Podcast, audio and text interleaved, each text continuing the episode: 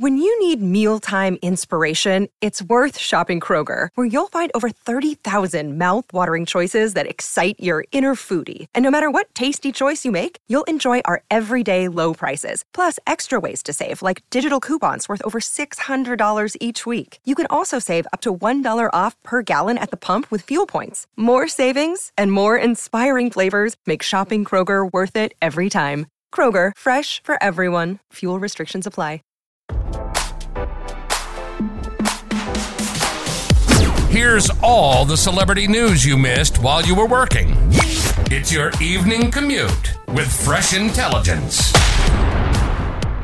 A former assistant to actress Tracee Ellis Ross is demanding she cough up a whopping $300,000, Radar has learned. Explosive new court documents show the lawyer for Ross's ex-employee, Samantha Wilkins, said the girlfriend star allegedly failed to pay his client that amount in wages and penalties, so she now wants the sum owed.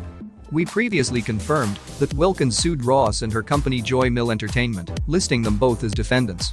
Wilkins said she started working for Ross in November 2019. Their work relationship ended in July 2021, according to the docs. Wilkins' lawyer said that Ross and Mill Entertainment misclassified her as an exempt employee. The plaintiff believes she was not paid her proper wages from December 2019 through November 2020, claiming she regularly worked overtime and was denied meal and rest breaks. Ross denied all the allegations and asked for the case to be moved into private arbitration. Love what you heard? We'll see you back here tomorrow with more fresh intelligence from Radar Online.